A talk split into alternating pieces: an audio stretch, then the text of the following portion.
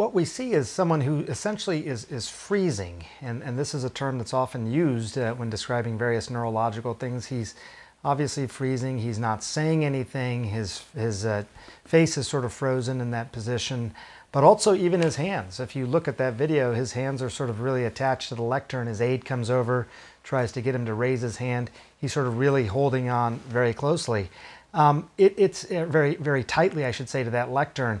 You know, it's, it, there's a lot of things that can sort of come to mind. The more you know about the various neurological conditions, the longer the list is.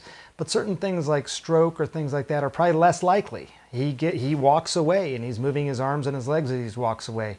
Seizure is less likely uh, as well. Um, there's about 30 seconds where he appears to have some component of freezing.